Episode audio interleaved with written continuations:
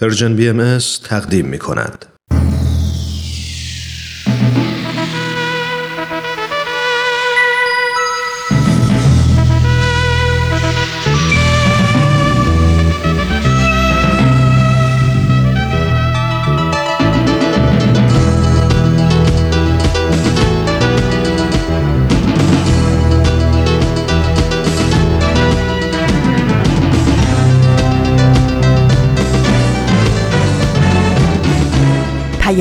دوست. برنامه ای برای تفاهم و پیوند دلها.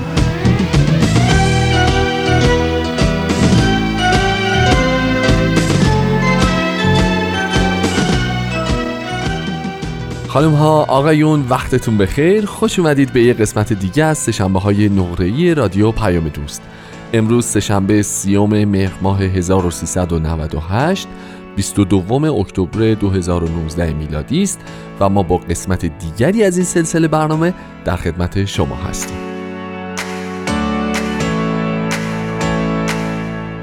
خیلی به برنامه خودتون خوش اومدید. همونطور که می‌دونید ما امروز میزبان برنامه رادمردان جاوید و فصل اول سپر سخن هستیم. من هومن عبدی هستم. و ازتون تشکر می‌کنم که همچنان با برنامه خودتون همراهید. امیدوارم که روزها و هفته های خوبی رو گذرونده باشید و با اشتیاق و فراغ بال کامل پای برنامه امروز ما حاضر شده باشید.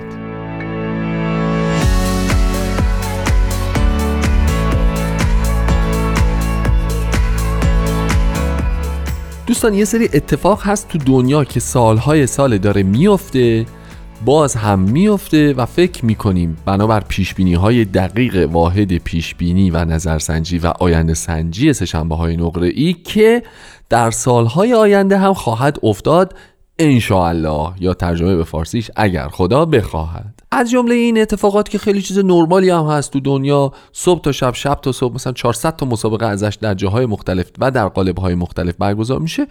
مسابقات چیه؟ مسابقات فوتبال. خیلی ساده. یه مستطیل سبز رنگ بزرگ. 12 تا آدم این طرف 12 تا آدم اون طرف. سه تا داور مشکی پوش. حالا البته قدیم خیلی مشکی پوش بوده. الان دیگه رنگ و رنگ شدن. اون وسط می‌دونن پا به پای اینا و کلهم این مجموعه 22 نفری دنبال اون توپن و ماجراهای دیگه ای که شما بهتر از من می‌دونید. نیمکت ذخیره ها و مربیان و او قراردادها و پول ها و پیوستن این به اون باشگاه و اون به این باشگاه و شماره ها جابجا شده. این صداش در اومده که چرا اون شماره رو دادید فلانی بپوشه و این اینجوری شده اون اونجوری شده. فلان اسپانسر اومده کفش داده فلان کس گفته تبلیغات من از کنار زمین. بردارید و خلاصه داستان های اینجوری داره که شما می‌دونید. و نکتهش اینه که این داستان ها تمومی هم نداره. یعنی شما جهان ورزش رو وقتی پیگیری می‌کنید بلخص فوتبال ببینید همه این بحث ها هی توی یه سیکلی تکرار تکرار تکرار میشه و میره میاد. حالا چه چیزی می‌تونه این قضیه رو خیلی حائز اهمیت بکنه و انقدر بولد بکنه که بیاد تو سهشنبه های نقره فکر کنید شما؟ افتخار سوژه شدن در سهشنبه های نقره ای رو چه چیزی واقعا تقدیم این فعالیت روزمره مستمر جهان بشری می‌کنه. چون می‌دونید که این ور که شب اون ور روزه الان اون ور یه مسابقه داره برگزار میشه بعد دوباره بازی برعکس میشه این ور داره یه مسابقه برگزار میشه. بنابراین همینطوری نان استاپ این قضیه داره میچرخه و میچرخه و میچرخه و استمرار پیدا می‌کنه. ولی ولی فرض بکنید که یه سمت دنیا مثلا بگیم تو آسیا. فرض بکنید که توی یه کشوری حالا توی این همه کشور مثلا بگید مثلا همین ایران خودمون. فرض دوباره بکنید که مثلا یه مسابقه برگزار میشه بین فرض کن ما و یه کشور دیگه ای مثل کیو مثال بزنم؟ کامبوج. کامبوج چطوره؟ کامبوج رو مثال می‌زنیم. یه مسابقه برگزار میشه بین ما و کامبوجی های بنده خدا و یه عالم اتفاقات توش میفته و یه عالم رکوردهای مختلف ثبت میشه و این بازی تو دنیا سر و صدای خاصی به پا می‌کنه. حالا بخشی از این اتفاقات میاد و میشه هسته اصلی برنامه سهشنبه های نقره ای که ما قرار امروز راجبش صحبت کنیم. چه برنامه ورزشکاری و پر التهاب و پر هیجانی میشه امروز. خدای بزرگ تماشاچیان محترم از جایگاهاتون تکون نخورید. کانال های رادیو تلویزیونتون رو عوض نکنید.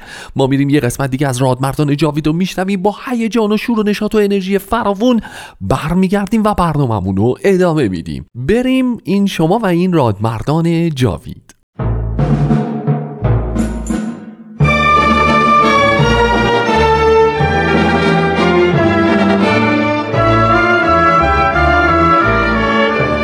رادمردان جاوید.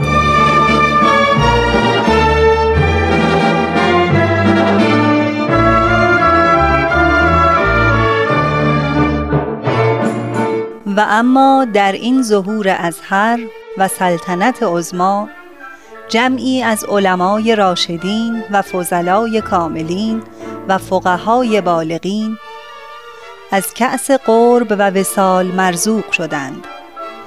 و به عنایت عزما فائز گشتند و از کون و امکان در سبیل جانان گذشتند.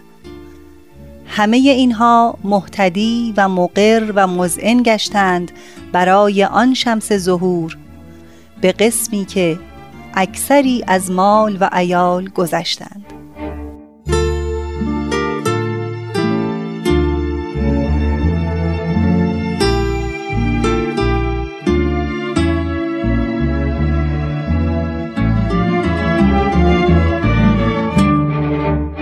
دوستان و همراهان عزیز رادیو پیام دوست درود بر شما. امیدوارم هفته ای سرشار از موفقیت رو پشت سر گذاشته باشید. من ترانه هستم و آمادم که به اتفاق همکارانم بخشی دیگر از سری برنامه رادمردان جاوید رو به شما تقدیم کنم. این برنامه سرگذشت تعدادی از روحانیون و علمایی را بررسی می کند که هر کدام در زمان و محیط اجتماعی خود از مقام و موقعیت ویژه‌ای برخوردار بودند و مورد احترام و تبعیت بسیاری از مردم اعم از عوام و خواص قرار داشتند که از علم و دانش آنان استفاده می کردند. اینان در مقطعی از زندگی خود با آین نوظهور بابی و بهایی مواجه شدند مقاومت کردند انکار نمودند اما انصاف را از دست ندادند به جستجو و تحری پرداختند سوال کردند و پاسخ شنیدند قانع نشدند و دوباره پرسیدند و چند باره مطالعه کردند تا اینکه به آین جدید ایمان آوردند از این هفته سرگذشت جناب عبدالحمید اشراق خاوری دانشمند و محقق بهایی را بررسی می کنیم. با ما همراه باشید.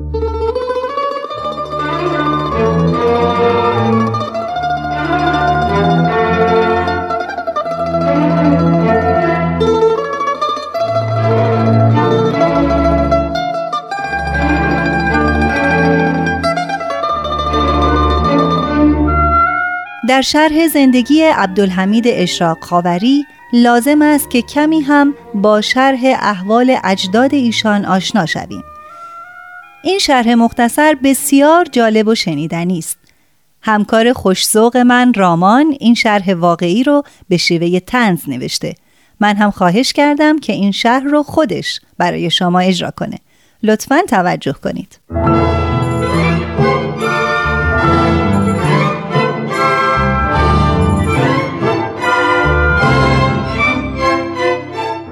در خبر است به دوران یکی از سلاطین قاجار که ظلمش ارز را مسخر کرده و جورش ناس را به هر سو کشانده شیخی بود ساده و بیچیز. در فقرش همین بس که گویی مرغ پخته از کفش در پرواز و نان سوخته ز سفرش در فرار. شیخ به عتبات عالیات رهسپار شد. پس از چندی که به تکمیل علوم فقهی موفق گردید به قصد زیارت بار سفر ببست و به خراسان برفت و در راه چه سختی ها بدید و چه جورها کشید و خود را به نزدیکی خراسان رسانید. خسته و درمانده به ریگی اندر شد. گویی راه در بیابان گم کرده و از زاد معنی چیزی با وی نمانده و دل بر هلاکت نهاده بود و همی ندانست که چه بازی ها دارد این چرخ گردون.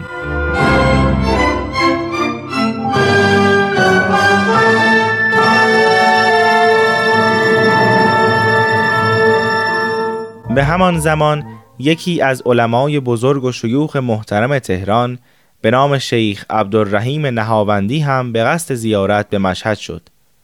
سلطان قاجار به والی مشهد قاصدی بفرستاد و طلب میزبانی شایان از قدوم گلفشان شیخ بنمود. والی تجار بخواند و اعیان طلب کرد.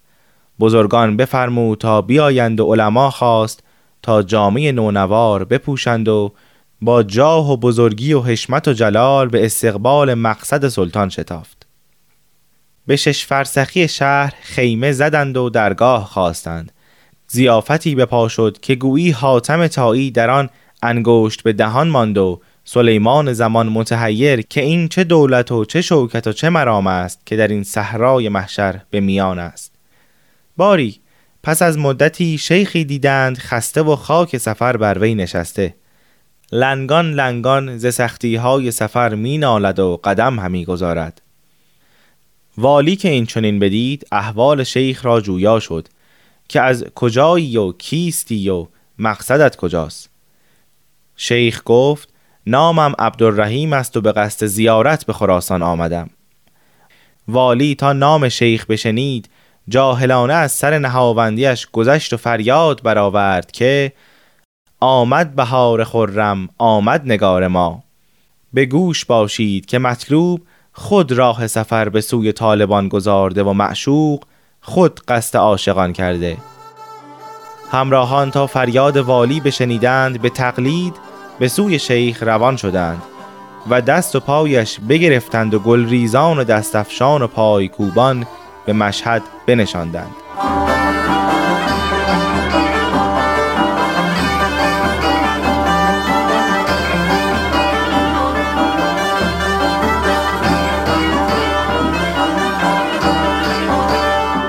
چون خبر به شهر رسید ناس دسته دسته به زیارت قدومش شتافتند و خاک بندگی بر سر نهادند و صف به صف کمر ببستند و به شیخ اقتدا نمودند و نماز شکر بگذاردند شیخ را بخواستند تا مقتدای آنان شود و حذر را بر سفر ترجیح دهد و جانب آنان بگیرد و در مشهد بماند.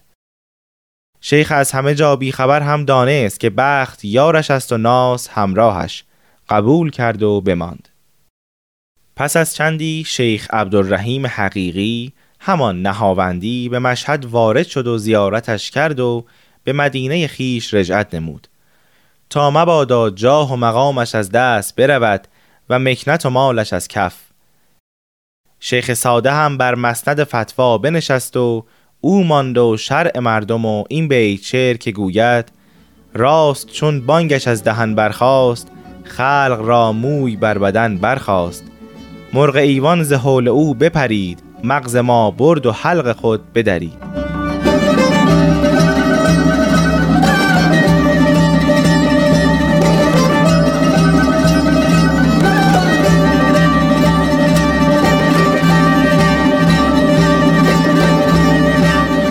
چیزی نگذشت که تمنای مال کرد و به دست آورد. زن خواست و زنها به کابین درآورد و فرزندان بسیار پدید آورد. شهرتش به سلطان برسید و سلطان بفرمود تا تولیت آستان قوس به وی دادند و بر مقامش افزود و پس از چندی که چشم از این سرای سپنج ببست در جوار حضرت امام هشتم به خاکش سپردند. پس از وی پسرش بر مسند پدر بنشست. مردی بود پرهیل و پرفنون بی سواد بی دانش با مکر و با ریا که چون تبل درونش توهی بود و ظاهرش آراسته که کار با امامه و قطر شکم افتاده است خم در این مجلس بزرگی ها به افلاتون کند. ناس را بفریفت و مال اندوخت و شهرت طلبید. املاک بیافزود و تا توانست زن بخواست و فرزند. نه در پی تعلیم فرزندان بود و نه به تربیتشان بپرداخت. یکی از فرزندانش شیخ احمد نامی بود. والد عبدالحمید که شرح احوالش مطلب ماست همانند پدر به ریاکاری مشغول بود و به فریب خلق معلوف همو چنان زن به کابینش افزود که شمارش از عدد بیرون رفت و خود نیز در پی شمارش نیفتاد.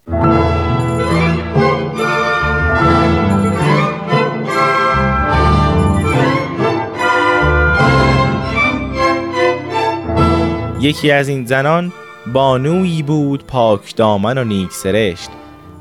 والده عبدالحمید که شرح احوالش مطلب ماست نامش فاطمه خانم بنت عموی همسر. او از خود ثروتی و مکنتی داشت و شیخ احمد گاه و بیگاه که از زنان دیگرش فارغ شدی به سرای او بشدی تا نصیبی از ثروتش ببردی و قسمتی از شوکتش. در احیان دیگر همو بود که به لحو و لعب مشغول بود و این روش به بیرون از وطن نیز بردی و شهرتش در فساد در چشم فاطمه خانم چون نور هویدا و چون روز عیان. بارها اتفاق افتاد که به خانه راهش نداد و گوشه چشمی به وی نینداخت و سرانجام رسم جدایی بر روش همانندی برگزید و از وسالش فراغ جوست که نبیند کسی در سماعت خوشی مگر وقت رفتن که دم برکشی.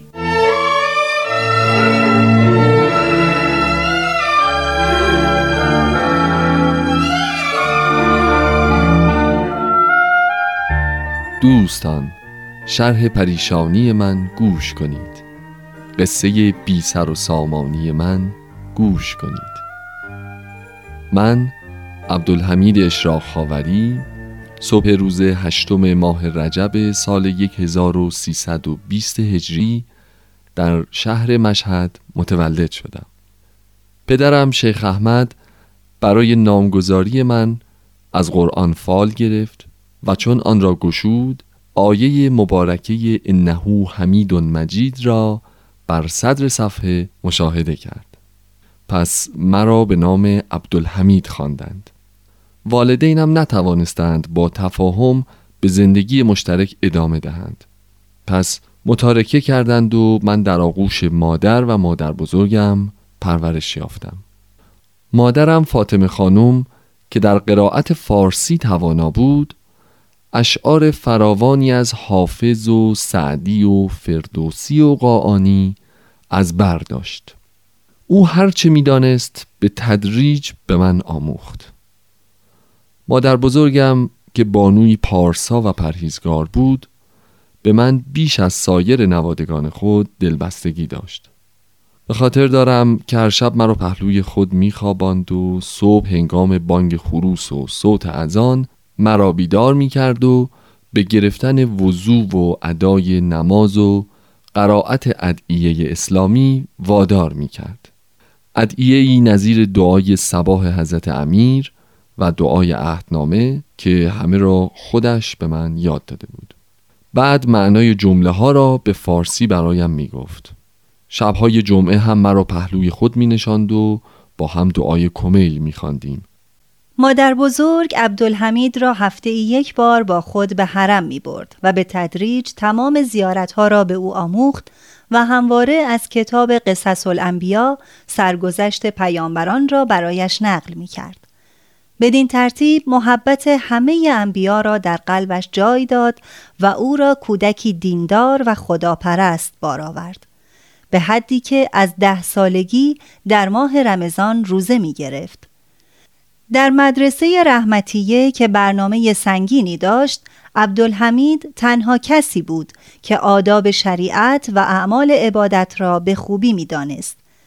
پس او را پیش نماز کردند ظهرها و عصرها شاگردان به او اقتدا می کردند.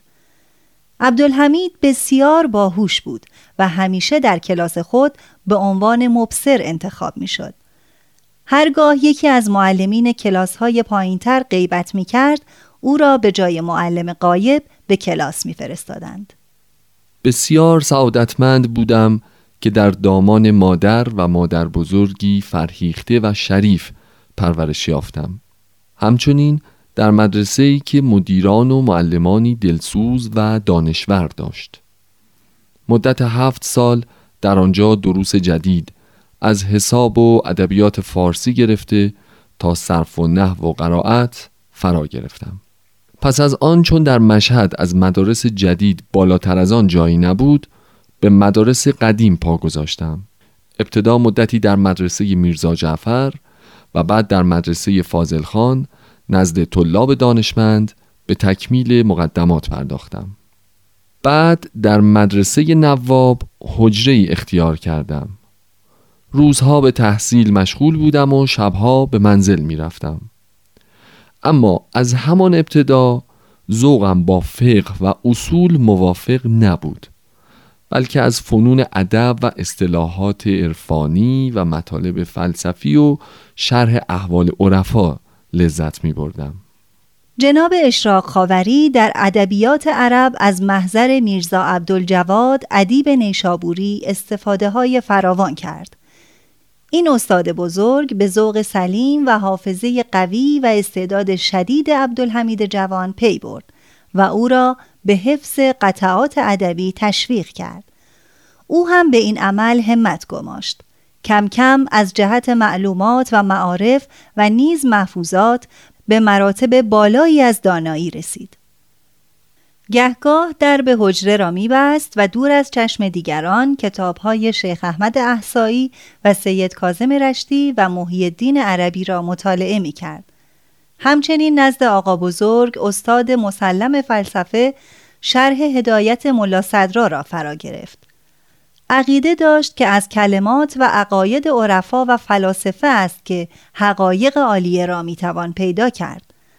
اما پس از مطالعات فراوان گفته های آنان رضایت خاطر او را فراهم نکرد.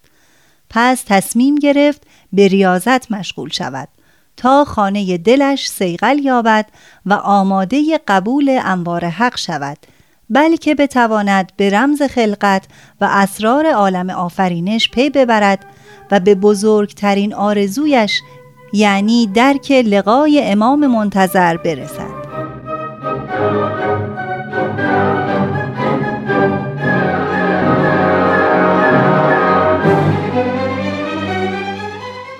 به رسم اهل تصوف از اغذیه و شربتهای گوارا کناره گرفتم و به نان و آبی اکتفا کردم. هر روز اضافه بر دعاهایی که تلاوت می کردم در روزه رزوی نماز جعفر تیار را به جا می آوردم چرا که در اخبار ائمه اطهار صریحا آمده بود که هر کس به ادای آن سلات موفق شود به حضور حضرت قائم مشرف خواهد شد. اما پس از مدتی که از تحمل آن همه مشقت و سختی گذشت هیچ سمری جز ضعف بنیه و ناتوانی دریافت نکردم. پس تصمیم گرفتم تنها و بی اطلاع از خیشانم سفر کنم و به دیار دیگر بروم. شاید به زیارت قائم آل محمد فائز شوم و از محضر مبارکش استدعای کشف حقیقت نمایم. شرح حرکت جناب عبدالحمید اشراق خاوری بسیار جذاب است. اما به علت کمبود وقت مختصرا ذکر می شود که ایشان پس از تردیدهای فراوان و تغییر تصمیم سرانجام با استخاره از قرآن کریم و تفعل از دیوان حافظ تنها با سی و پنج قران پول و بدون توشه و اسباب سفر و بیخبر از خانواده اش پیاده از مشهد خارج شد. پاسخ تفعل به حافظ این بود. همتم بدرقه راه کنه طائر قدس که دراز است ره منزل و من نو سفرم آن روز که از این مرحله بربندم رخت در سر کوی تو گیرند حریفان خبرم. شهر به شهر و آبادی به آبادی میگذشتم. شبها در کاروانسرایی استراحت می کردم و صبح دوباره به راه می افتادم. به زودی در راه شاهرود پولم تمام شد. اما دست غیب الهی مدد رساند و با اشخاص معتبر و محترمی برخورد کردم. آنان که خود از علم و فضل بهرهمند بودند برای مصاحبت و مجالست و مباحثه از این بنده دعوت و پذیرایی می کردند تا اینکه یکی از طلاب متمکن شاهرود مرا به منزل برد و مدتی میزبان من بود. بعد با کاروانی که به استراباد می‌رفت همراه شدم. در آنجا سیدی از علمای شهر مرا به منزل برد و با نهایت احترام پذیرایی کرد. تصادفا در این شهر پدرم را دیدم. او هم گزارش به این شهر افتاده بود و ماه رمضان را در منبر به گفتن وعظ و خواندن روزه مشغول بود. در این مدت نزد پدر بودم. دو ماه بعد به اتفاق او با گاری پست که بهترین وسیله راه بود از طریق شاهرود به تهران رفتم و در منزل یکی از علمای قنات وارد شدیم. پس از چندی شیخ احمد پدر عبدالحمید قصد کرد تا به قزوین برود. عبدالحمید هم که مقصد مشخصی نداشت تسلیم اراده پدر گردید و با او همراه شد. در راه اسب گاری به میان نهر آب افتاد و بلا فاصله به قعر نهر فرو رفت. عبدالحمید که شنا بلد نبود خود را با مرگ رو در رو دید اما در همان حال معیوس نشد. ناگهان دستی یریبانش را گرفت و او را از آب بیرون کشید. نجات دهنده او پدرش شیخ احمد بود که حال برای بار دوم با نجاتش به او زندگی بخشید.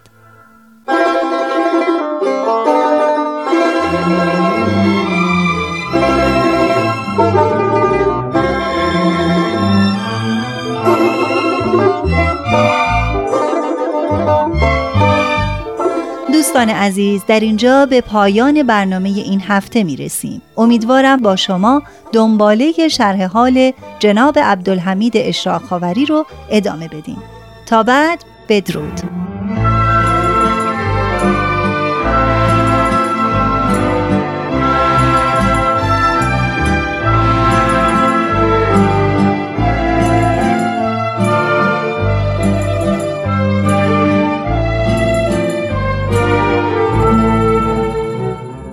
خب خسته نباشید. مرسی که همچنان با سشنبه های نقره همراه هستید. قسمت دیگه ای از مجموعه رادمردان جاوید رو به اتفاق شنیدیم. دوستان بحث این بود که ورزشگاه جایی شده که ما رفتیم و مسابقه رو دیدیم و یه عالمه رکورد ثبت کردیم. آقا توی یه مسابقه 14 تا گل زدن. اصلا سالها بود که تویش مسابقه ملی همچین تعداد گلی رد و بدل نشده بود برای ما به خصوص تو دنیا سر صدا به پا کرده. نمی‌دونم یه نفر تونسته توش چهار تا گل به ثمر برسونه که این خودش دنیا رو ترکونده. یه نفر تونسته که از فاصله 40 متری گل بزنه.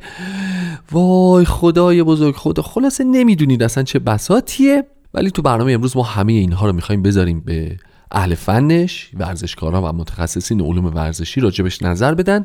یه قضیه دیگهش برای ما مهمه که شما می‌دونید. گرچه این ماجرا مال حدود ده روز پیشه ولی من دیدم حیفه که از کنارش بگذریم. و اون به دست آوردن این امتیاز کاملا عادی و بدیهی برای بانوان کشور ماست که بتونن برن تو استادیوم بشینن و یک مسابقه فوتبال خیلی خونسرد خیلی ساده و خیلی عادی بدون هیچ گونه مسئله تو خود استادیوم ببینن. این چیزیه که برای من به شخصه تو سهشنبه های نقره ای این مسابقه فوتبال از بقیه مسابقه های فوتبال جدا کرده. اینکه هم آقایون و هم خانما بتونن مقاومت بکنن مقاومت مدنی بکنن و این حقی که سالهای سال تو دنیا همه دارن و هیچ کم راجبش صحبت نمی‌کنه هیچ کم مثلا به ذهنش نمی‌رسه که ممکنه یه قضیه مهم پررنگ حادثه ساز بشه رو کنار بزنیم ورق جدیدی رو در تاریخ کشورمون رقم بزنیم و بتونیم این حق رو به دست بیاریم و بریم تو استادیوم. اینش به نظر من یک درس بزرگ برای جامعه ماست که فراموش نکنند که همه دردهایی که تو جامعه وجود داره دردهای مشترک ماست. مهم نیست که امروز معلمات درد دارن. مهم نیست که امروز کارگرها درد دارن. من کارگر نیستم. من معلم نیستم. من یک بانوی آزادی خواه نیستم. من یک ورزشکار نیستم. مهم اینه که همه ما سوار یک کشتی هستیم و باید دلمون برای دردهای دیگران به درد بیاد. بریم برنامه بعدی فصل یک سپهر سخن رو به اتفاق بشنویم و برگردیم.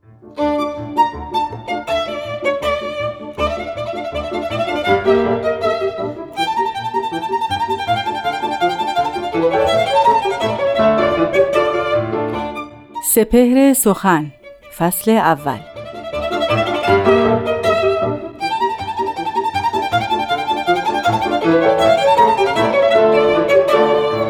لیک سایه آن سنم باید که بر تو اوفتد.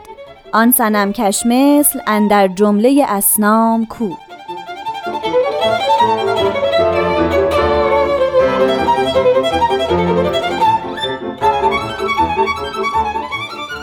شنوندگان دوست داشتنی رادیو پیام دوست وقت شما به خیر. من نیوشا رات هستم. به برنامه سپهر سخن خوش اومدین. ما فقط دو سه قسمت دیگه با این برنامه در خدمت شماییم. پس ازتون می‌خوایم این هفته های آخر هم حتما به ما گوش کنین. برنامه امروز رو شروع می‌کنیم با یکی دیگه از بیانات حضرت بهاءالله مؤسس آین بهایی و بعد از اون توضیحات جناب بهرام فرید. با ما همراه باشین.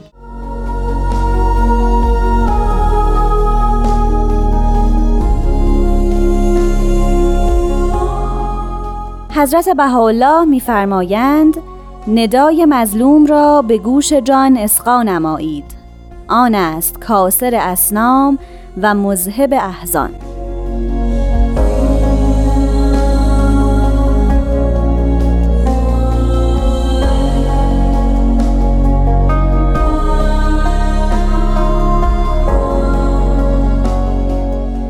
شنوندگان محترم و دوستان عزیز من بیان حضرت بهاءالله رو شنیدیم. میفرمایند ندای الهی رو بعد شنید زیرا بود شکن است و غمها رو از میان می‌برد. همونطور که در این بیان متوجه شدیم صحبت از شکستان بود یعنی کسر سنم است. کاسر اسنام یعنی بود شکستن. پر پیداست که تمام پیانبران الهی بود شکن بودند شاید قدیمی ترین داستانی که در این خصوص ما شنیده ایم شکستن بتها به دست حضرت ابراهیم است. همان داستان معروف که همه بتها را شکست و تبر را به دست بت بزرگ داد و وقتی قوم از او پرسیدن که این بتها رو چه شکسته گفت بت بزرگ و به این ترتیب نشان داد که بتها چیزی نیستند جز وهم انسان جز ساخته و پرداخته انسان. از حضرت ابراهیم به حضرت موسی که میریم ایشون هم با بتها سر و کار داشت و عاقبت هم قوم او خواستند که برای ایشان بت بتراشه. فعتو علا قوم یعکفون علا اسنام لهم قالو یا موسی اجعل لنا الهن این آیه قرآنه. در مورد حضرت موسی که قوم او از او خواستند چون بقیه اقوام بت دارن برای ما هم بتی بتراش. در مورد حضرت محمد هم که مسبوق به سابقه هستیم همگی خانده ایم و می‌دانیم که در کعبه به تعداد 360 بت وجود داشت تا حضرت محمد بعد از غلبه بر مکه همه این بت ها رو از کعبه برون ریختن. حضرت مسیح هم در انجیل وقتی که وارد هیکل شدن یعنی اورشلیم خانه خدا اون خانه را از هر بتی پیراستند و پاک کردند. پس گویا تمام پیامبران الهی برای شکستن بت آمدند و هر کدوم به نحوی بت شکن بودند. هر کدوم به نحوی سعی کردند که این آنچه را که انسان به دست خودش می تراشه و به دست خودش می آفرینه و جای خدا قرار میده او را از میان ببرن اگر چنین باشه اگر چنین مفهومی وجود داشته باشه آیا حضرت با الله هم که در این ایام ظاهر شدند آیا به شکستن بتی مشغول بودند یا خیر؟ همونطور که می‌بینیم در این بیانی که تلاوت شده امروز داریم راجع به او سخن می‌گوییم حضرت با الله فرمودند که ندای مظلوم رو اگر به گوش جان بشنویم بتها خواهد شکست و احزان و غمها از میان خواهد رفت. فی الحقیقه این بتها چیست؟ چه بوتی رو حضرت بهاءالله شکستن؟ خب البته در روزگار حضرت بهاءالله نه در اسلام و در تشیع ایرانی و نه در مذهب مسیح یا یهود ظاهرا هیچ کدام بوتی نمی پرستیدن در اینجا می شود گفت که حضرت شوقی ربانی حضرت ولی امرالله مبین آثار بهایی توضیح میدن که چون بشر پیشرفت کرده بودهای او دیگه جنبه های جسمانی و ظهور عینی ندارند بلکه بودهایی هستند که انسان به دست خودش برای خودش تراشیده و به صورت مکاتب و فلسفه های رایج در روزگار ماست. شاید این بودهایی رو که هست با حالا شکستند بت عقایدی است که انسان از خداوند دور می‌کنه. حضرت شوقی ربانی در یکی از آثار مهم خودشون در 1941 میلادی یعنی در بهه جنگ جهانی دوم مطلبی رو فرمودن که در این خصوص کمک می‌کنه به فهم مطلب. این توقی به اسم The Promised Day is Come یا قد زهر یوم المیعاد یا روز موعود فرا رسید می‌تونه ترجمه بشه. در اون اثر حضرت ولی امرالله حضرت شوقی ربانی میفرمایند که حضرت بهاءالله برای شکستن سه بت آمدند میفرمایند که معبد نامقدس عالم انسانی مشغول به پرستش سه بت هست و جای تعجبه که این سه بت در تمدن غربی تراشیده شده و وجود داشته خلق شده و جهان به ستایش این سبوت مشغوله به نیایش این سبوت مشغوله. این بوت رو چنان میپرسته که کشیش ها و کاهنان این سبوت همون علمایی هستند که علما و دانشمندانی هستند که در ترویج عقاید سخیف مشغولند و سایی و جاهد. قربانیان این آه و خون و دم و جانی است که مردم روزگار ما دارن به پای اون فدا میشن. این قربانی ها همون مردمی هستند که در سراسر عالم از بین دارن میرن. اوراد و بخور و مناسکی که برای این سبوت انجام میشه ستایش های بیدریقی است که از این عقاید عجیب و غریب در تمدن ما تقدیم میشه و نصار اینها خواهد شد. خب تا اینجا دیدیم که گویا بودهای هم به روزگار ما مورد پرستش قرار می‌گیره. اما این سه چیست؟ الان خدمتتون عرض می‌کنم.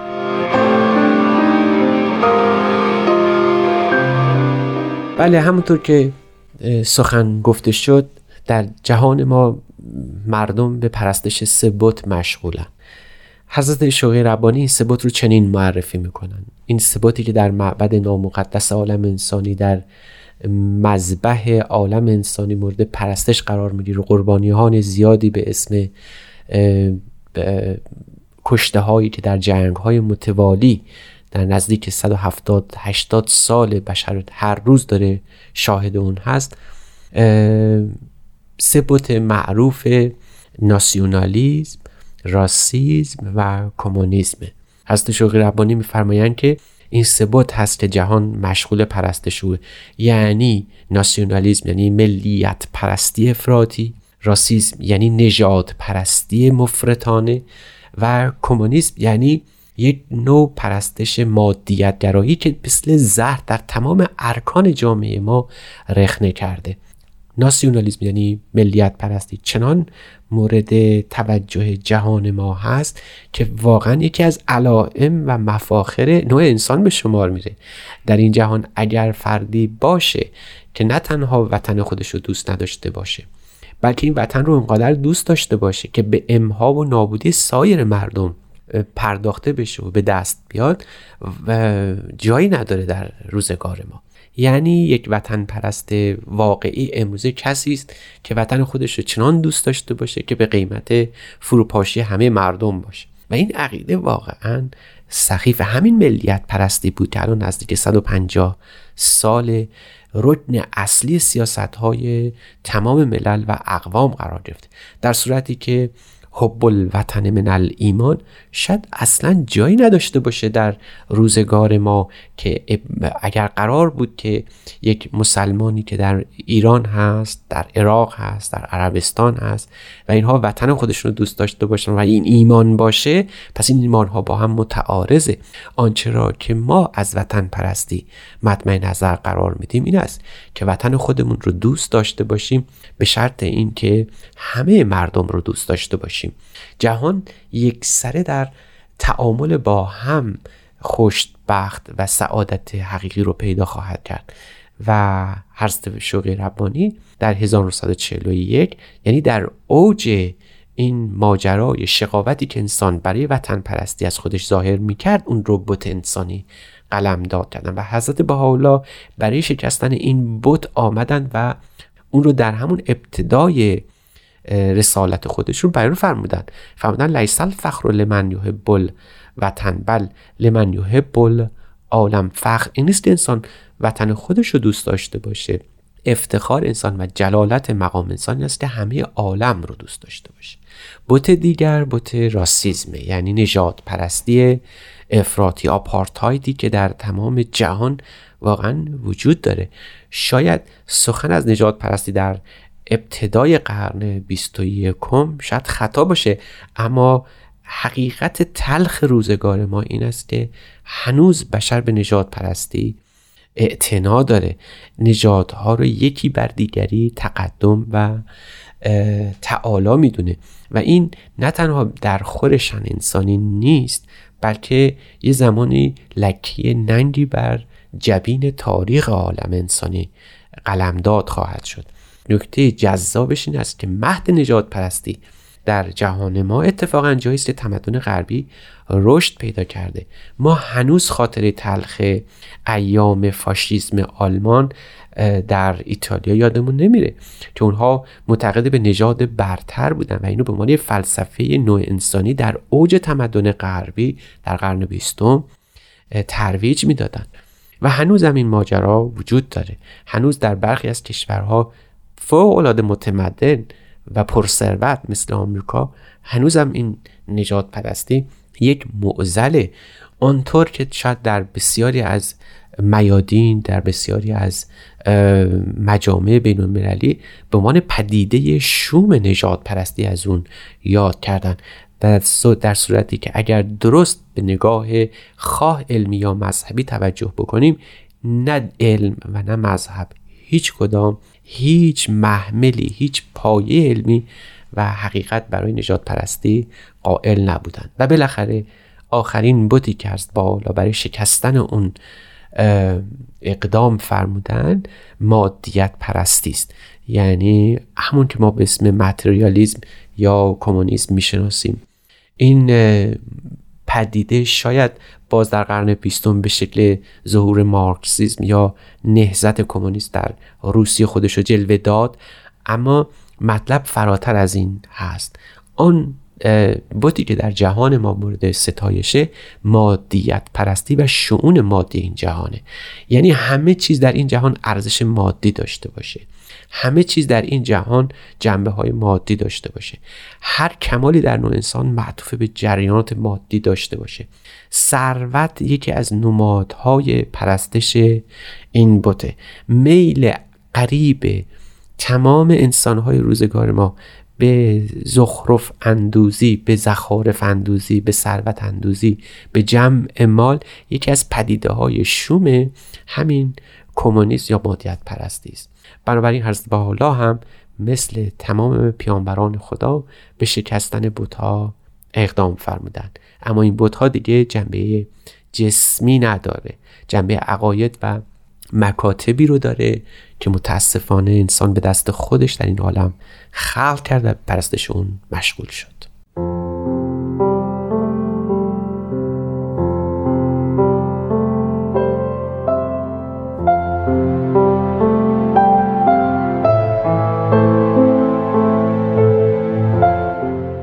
شنوندگان عزیز خسته نباشین. همراهی شما با ما باعث خوشحالی ماست.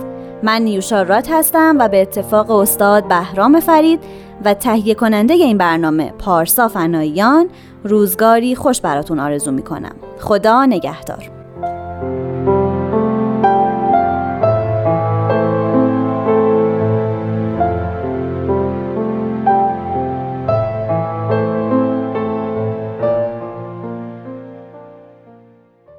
خب دوستان خسته نباشید. اینم قسمت دیگری از مجموعه شنیدنی سپهر سخن. یه خبر خوب براتون دارم. اونم این هستش که مجموعه برنامه های Persian BMS رو می‌تونید از طریق پادکست ها بشنوید. مهم نیست که گوشیتون اندروید یا iOS. هر اپلیکیشن پادکستی رو که دانلود کردین توش سرچ کنین Persian BMS برنامه های ما رو میاره. می‌تونید گوش بدید هر زمان که دلتون خواست و به نظرم این خیلی خیلی خبر خوبیه. لطفا به همه دوستان و آشنایانتون هم اطلاع رسانی بکنید. در این حال فراموش نکنید که ما به مناسبت دیویستومین سالگرد تولد حضرت باب هفته آینده کل هم ویژه برنامه هایی تدارک دیدیم که تقدیمتون میشه. بنابراین سهشنبه نقره ای هفته آینده تعطیل خواهد بود و میریم دو هفته بعد که باز با همدیگه گپ و گفت داشته باشیم. مراقب خودتون باشید خوب و خوش باشید. خدا نگهدارتون.